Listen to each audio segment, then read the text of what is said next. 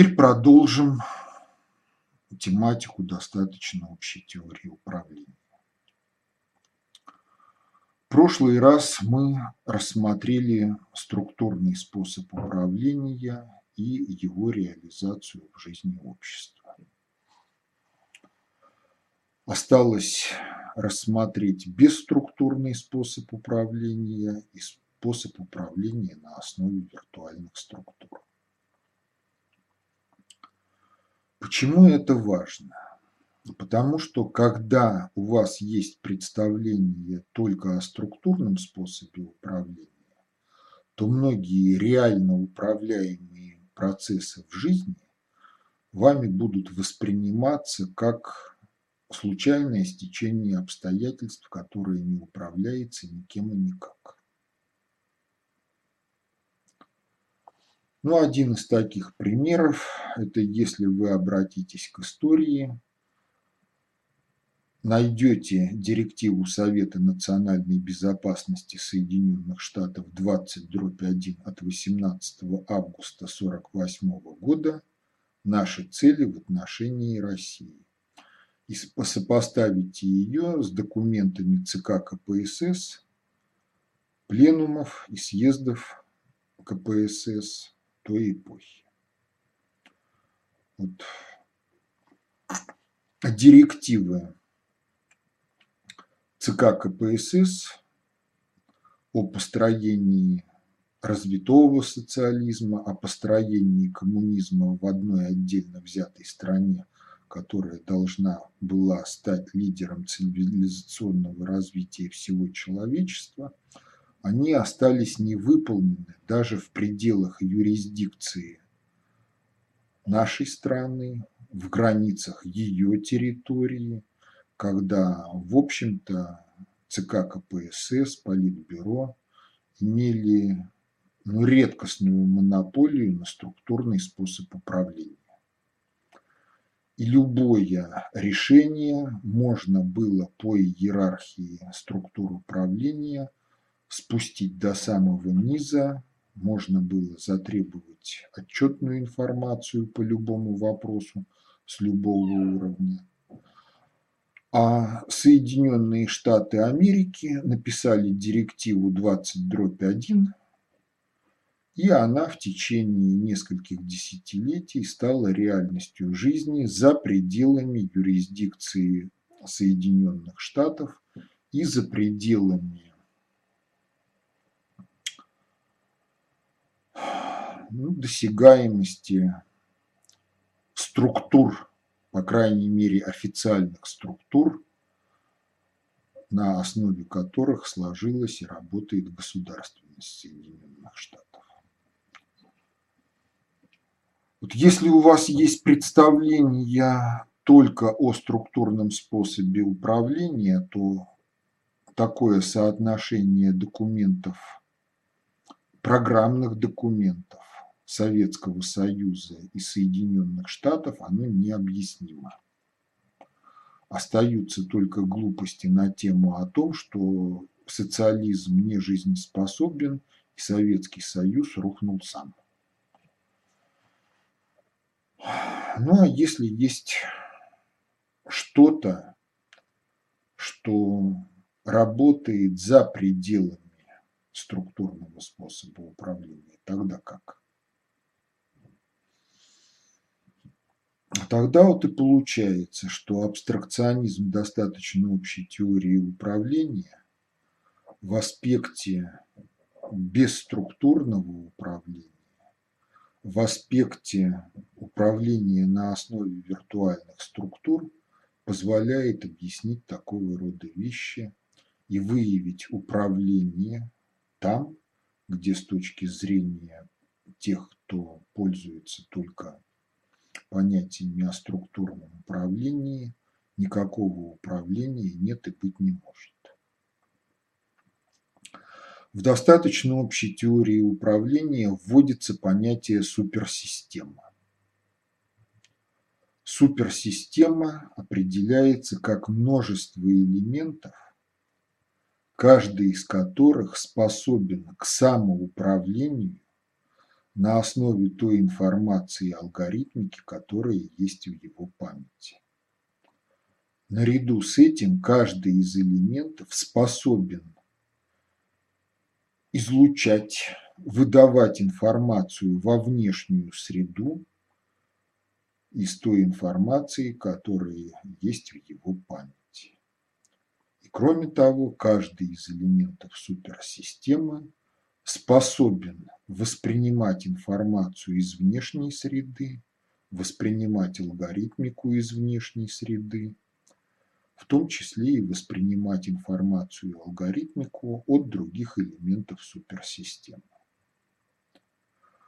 Вот если есть такое множество элементов, то в нем возможно то, что названо бесструктурным управлением.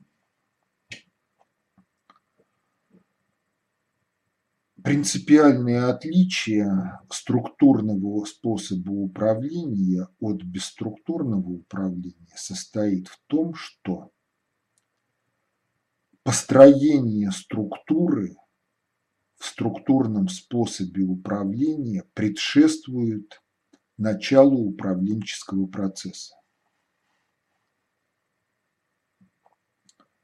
То есть вы сначала должны построить структуру, целесообразную по отношению к определенным целям, и только после того, как вы ее построили и отладили, вы можете начать управленческий процесс. Это касается всех буквально социальных приложений. Если вы создаете бизнес, вы не сможете управлять этим бизнесом, если в нем количество персонала больше, чем то, которое позволяет всем общаться в темпе ведения дела. Если количество персонала больше, то вы должны построить организационно-штатную структуру, наполнить ее кадрами, распределить среди них единоличную персональную ответственность, полномочия, ресурсы для того, чтобы они могли делать совместное дело. Только после того, как разрешены все неопределенности такого рода, структура может начать работать и дело начнет делаться. При этом вам, возможно, придется что-то корректировать и в распределении единоличной персональной ответственности, и в пополнении штатного расписания – новым персоналом или удаление из него избыточного лишнего персонала. Но пока вы не сформировали структуру хотя бы в первом приближении, процесс управления не может начаться. В бесструктурном управлении все протекает иначе. Вы распространяете в суперсистеме некий информационный модуль в режиме для всех режим для всех, ну как он практически осуществляется? Средства массовой информации накрывают определенную часть аудитории. Это режим для всех. Вы пускаете слух, который люди передают друг другу сами, так называемое сарафанное радио, соответственно, с их интересами и, соответственно, с их интересами с интересами слушателей, потенциальных и реальных. Тоже информационный модуль распространяется. Вы можете сгрузить информацию в интернет, и до нее тоже много кто доберется, в зависимости от того, какие настроения, какие интересы у него сложились. И вот если распространение этого информационного модуля для вас предсказуемо, то в этом случае может возникнуть отличная от нуля вероятность того, что некоторое количество элементов суперсистемы на основе собственного самоуправления, но под воздействием распространения этого информационного модуля сами сложатся в структуры, количество структур может быть от одной до многих, нескольких или большого количества структур. И каждая из этих структур будет нести алгоритмику управления, которая работает на достижение целей, связанных с этим информационным модулем.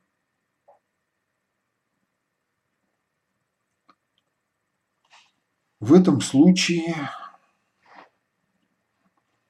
цели, связанные с этим информационным модулем, будут достигнуты. Но структуры, которые обеспечат достижение этих целей, сложатся в процессе бесструктурного управления. И только после того, как они сложатся, они тоже начнут работать в режиме структурного управления, каждая на достижение этих самых целей. Да, при этом они могут конкурировать, часть структур может не достичь целей, какая-то часть структур достигнет целей, но так или иначе бесструктурное управление в вероятностно-статистическом смысле оно приведет к достижению целей. Качество управления, ну, оно может быть разным. Оценки качества от нуля до стопроцентного, и все определяется искусством этого самого бесструктурного управления его организации.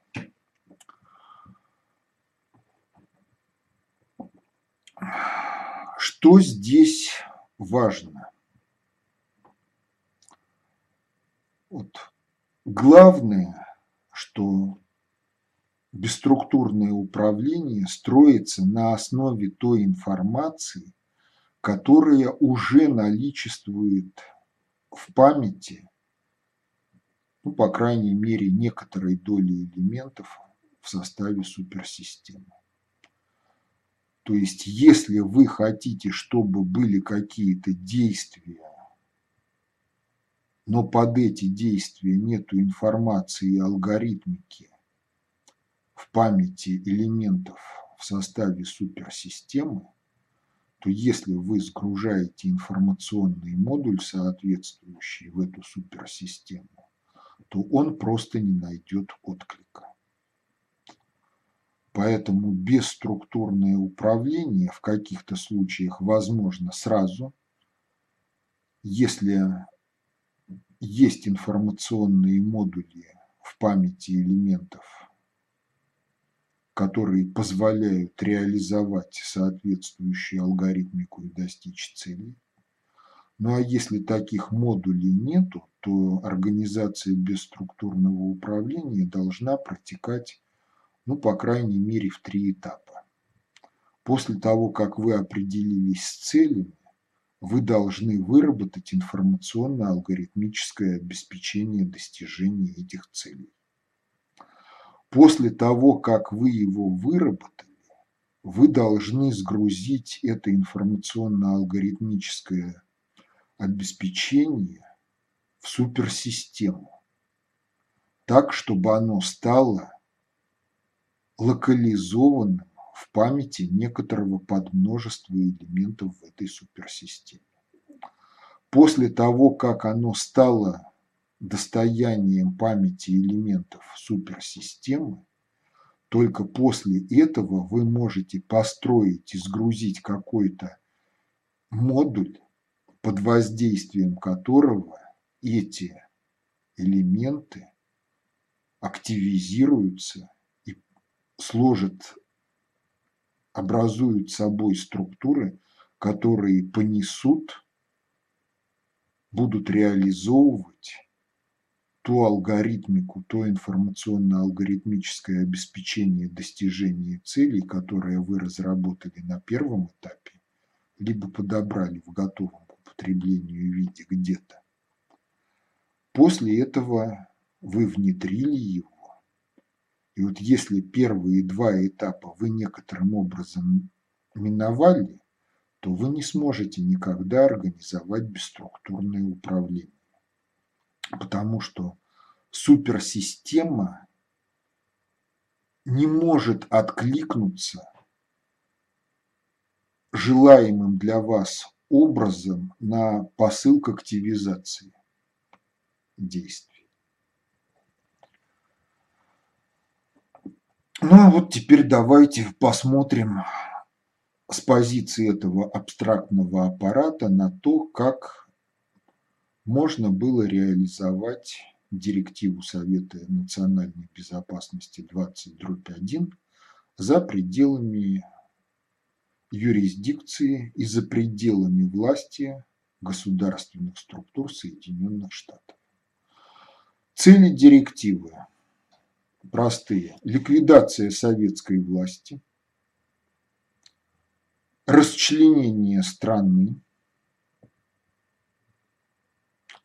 ликвидация военно-экономической мощи и создание условий, которые гарантируют зависимость обломков страны от внешнеполитических сил. Но это основные цели. Кого интересует детальность, пожалуйста, найдите директиву хоть в русскоязычном переводе, хоть в оригинальном английском тексте, она в интернете есть. Почитайте.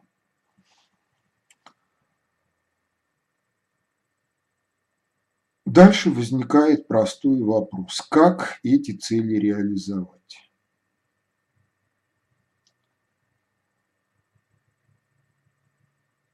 Что является проводником для продвижения. Ну, проводником является то, что принято называть культурной средой. Обмен мнениями через культурную среду, литература, общение людей.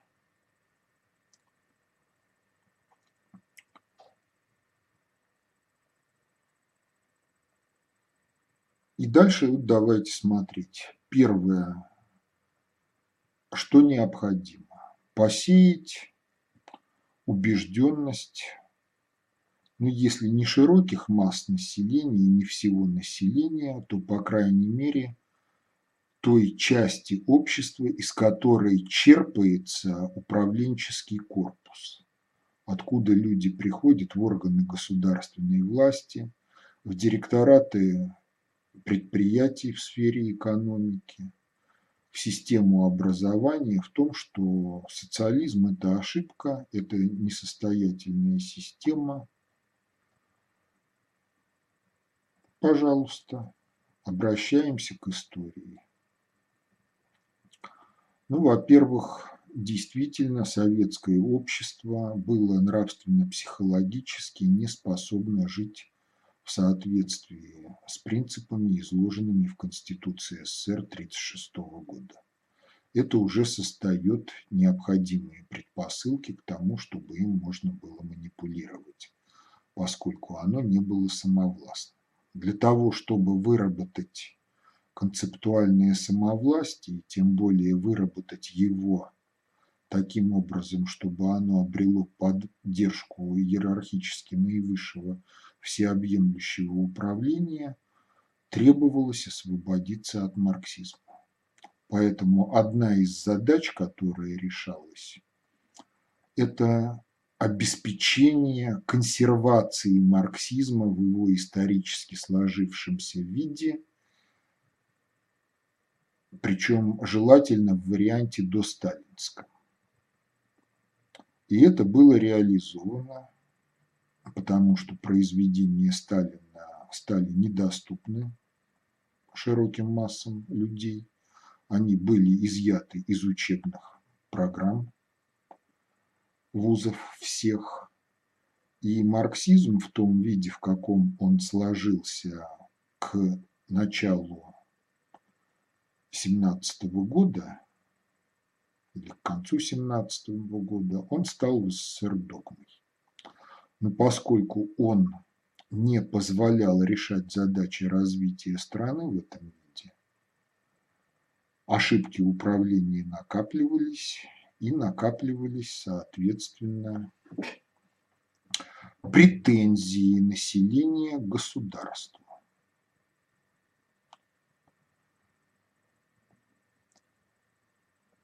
То есть процесс идет сам собой. Что еще необходимо?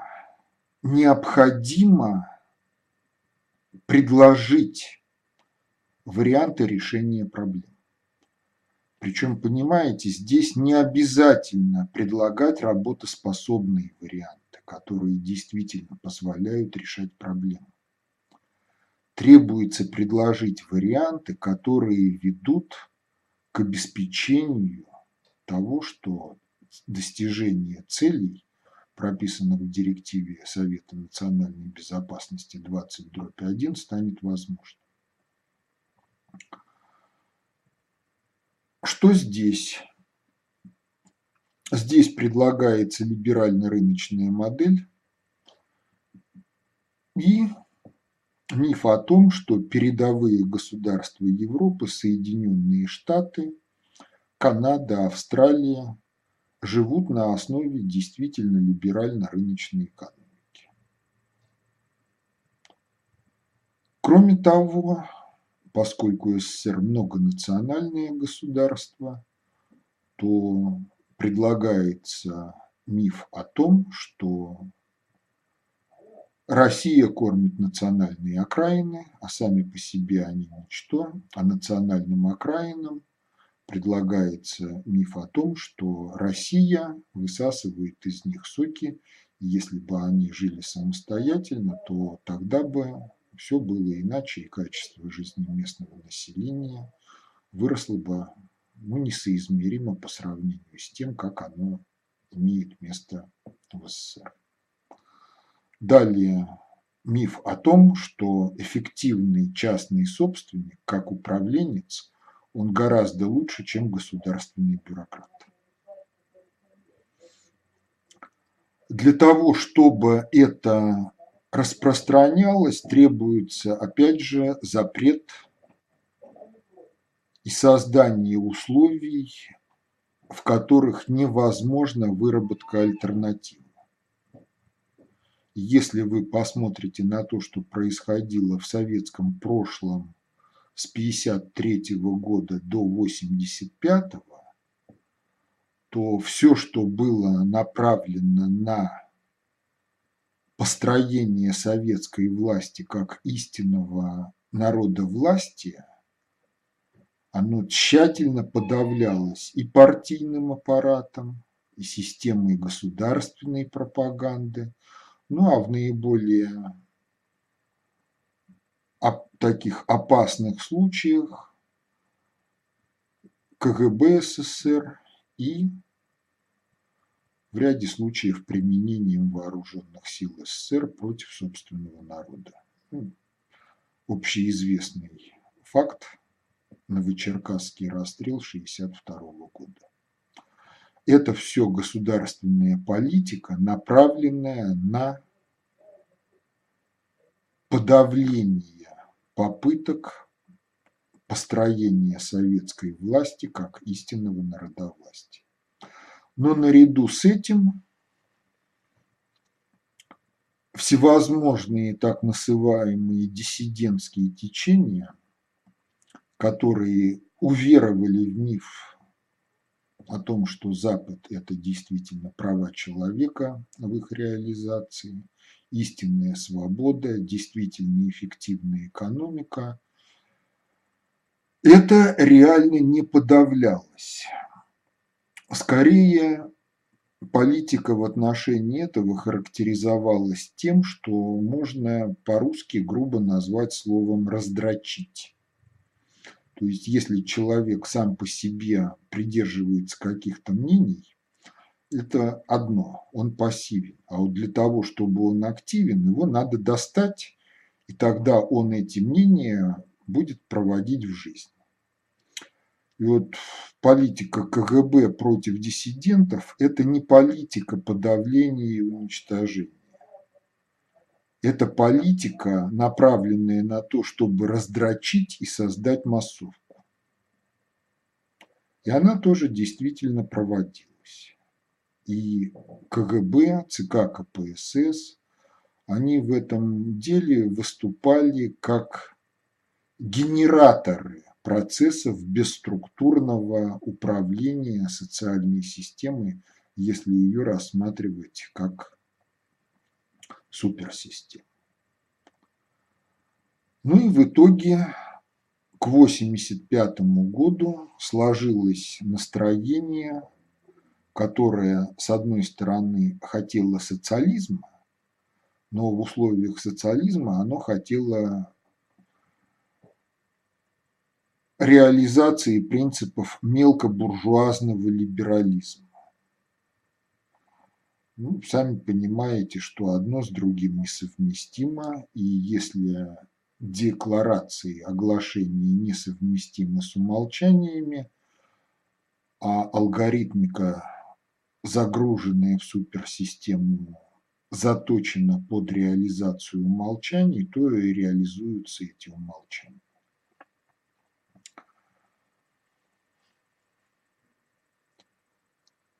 То есть организация бесструктурного управления на основе того, что культурная среда является проводником определенной информации и алгоритмики, за пределами собственной юрисдикции она вполне возможна.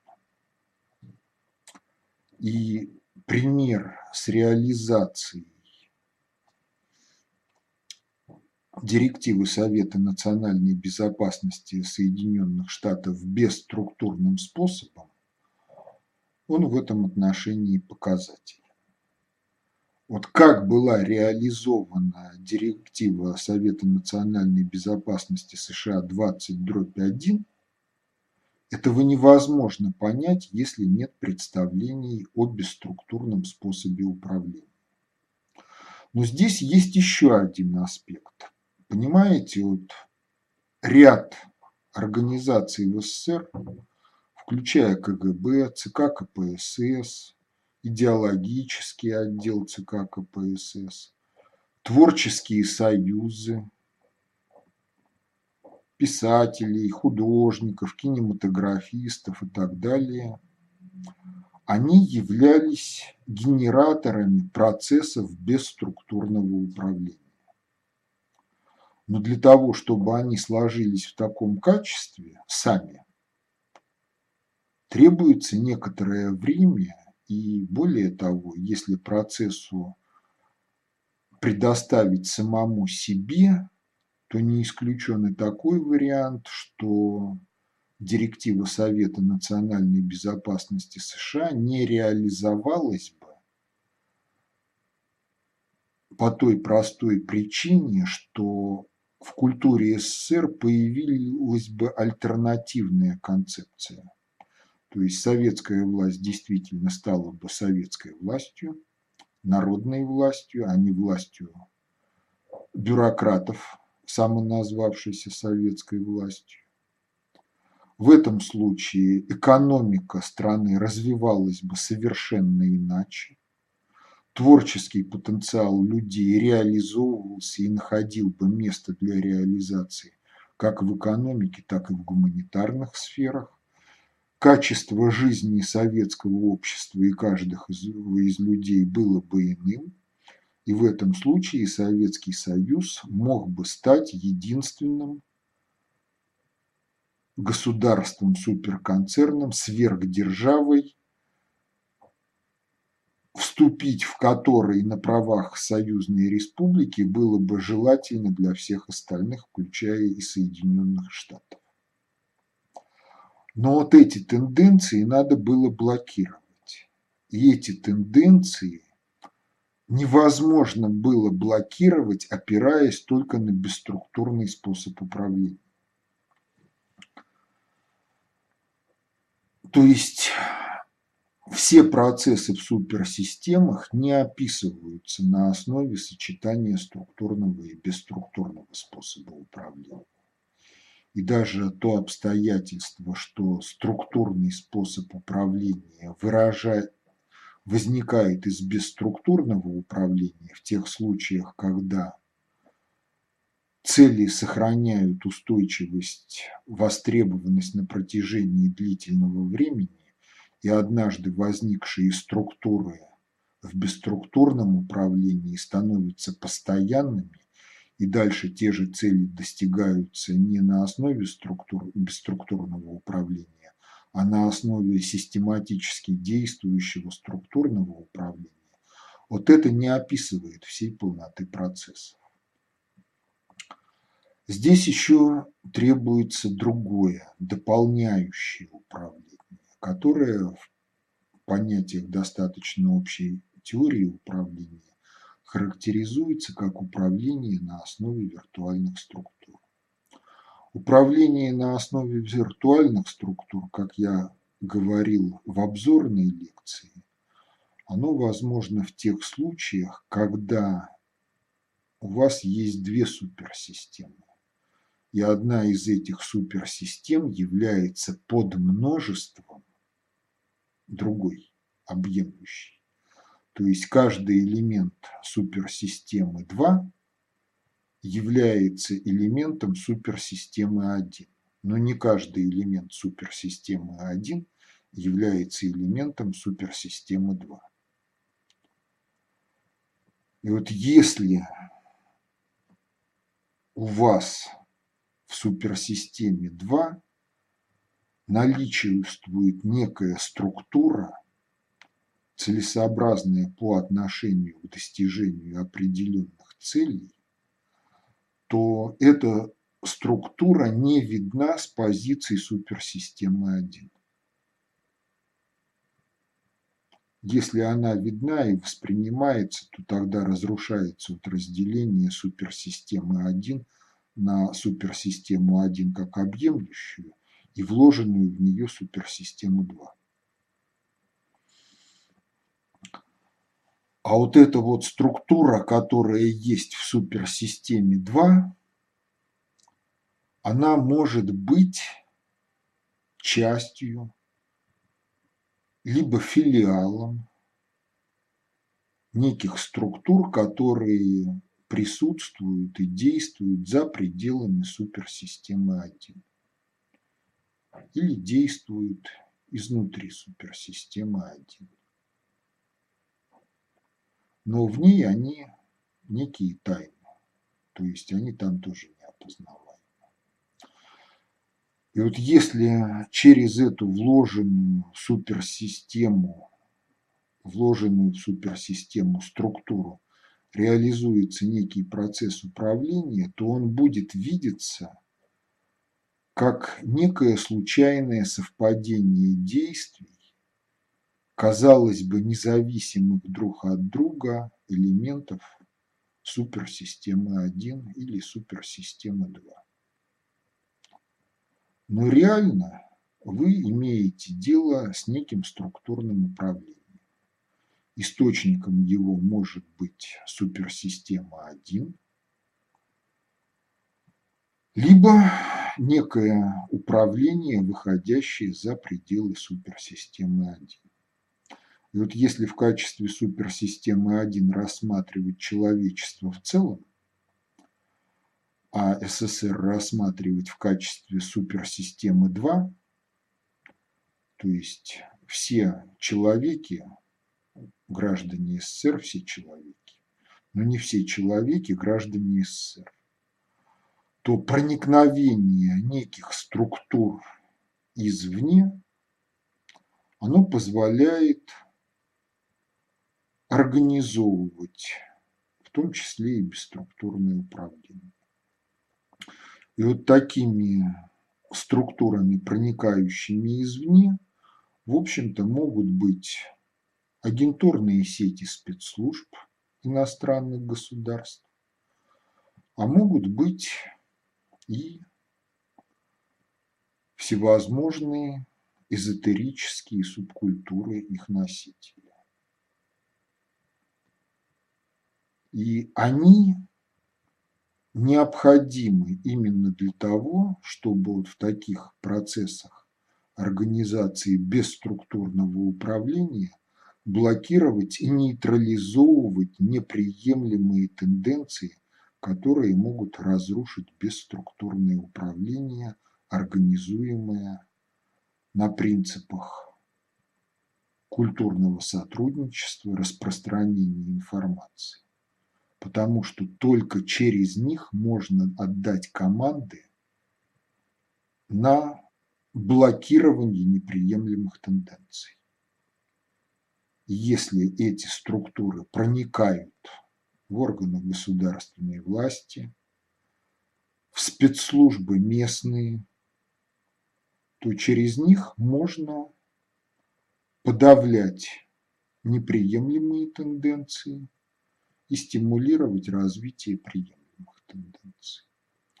И тогда происходит так, что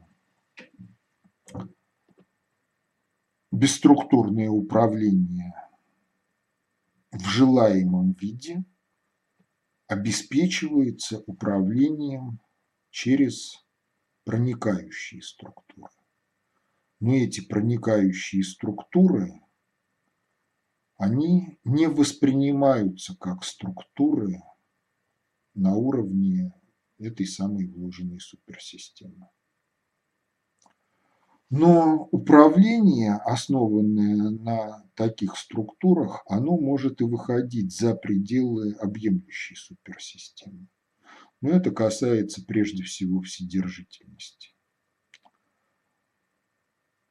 Потому что если смотреть на управление вседержительное, то там везде и всюду абсолютный структурный способ управления, потому что Всевышний знает, что, когда, зачем, почему, для чего. И структуры развертывает целенаправленно и заблаговременно. Другое дело, что не все они активизируются, не все они управляются в директивном порядке свыше, часть из них управляется на принципах самоуправления, но на основе той информации и алгоритмики, которые уже заложены в систему. Если говорить о структурном, бесструктурном и управлении на виртуальных структурах, вот их сочетании в жизни – то западное масонство в свое время разрушило Российскую империю. Оно пыталось строить СССР как легально масонское государство, и КПСС была самой большой в мире масонской ложей. Но когда марксистский проект зашел в тупик, то же самое масонство но ну, организовала реализацию директивы СНБ 20-1 от 18 августа 1948 года. Но поскольку процесс не контролировался полностью, то возникли и непредсказуемые для организаторов краха СССР проекты. Но один из них – это концепция общественной безопасности. ЦРУшники в свое время изумлялись тому, как СССР быстро развалился, быстрее, чем они хотели, и высказывали сожаление на тему о том, что все сопровождается непредсказуемыми эффектами, и чего с этим делать они не знают. Но это вот один из показателей того, что иерархически наивысшее всеобъемлющее управление тоже имеет место – и проекты сопровождаются непредсказуемыми последствиями и сопутствующими эффектами. Разница только в том, что для проектов, которые протекают в русле божеского попущения, такие непредсказуемые эффекты и последствия, они обесценивают проект и могут привести его к краху. А для проектов, которые изначально ориентируются на то, чтобы они протекали в русле промысла, сопутствующие эффекты и итоговые результаты сопровождаются некими дополнениями, которые улучшают проект, улучшают его результаты, качество жизни оказывается выше, чем было задумано.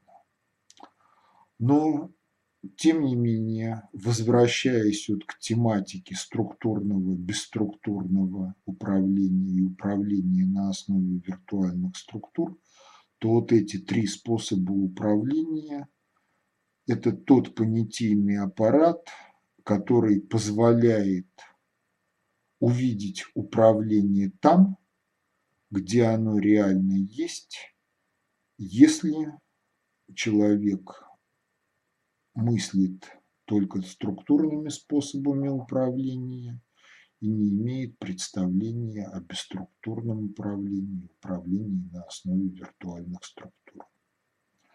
Оно позволяет вот, сочетание этих трех способов управления описывать и строить процессы управления в суперсистемах, не упуская из виду никаких возможностей и реализуя все возможности в своих проектах наиболее полным образом. Ну и если опять же возвращаться к историческому прошлому, то структурный и бесструктурный способ управления и управление на основе виртуальных структур могут реализовывать разные схемы управления. И программный, и программно-адаптивный, и схему управления предиктор-корректор, и интеллектуальную схему управления как наиболее полное выражение схемы управления предиктор-корректора. Ну вот, в общем-то, и все на сегодня. Спасибо за внимание. Всего доброго.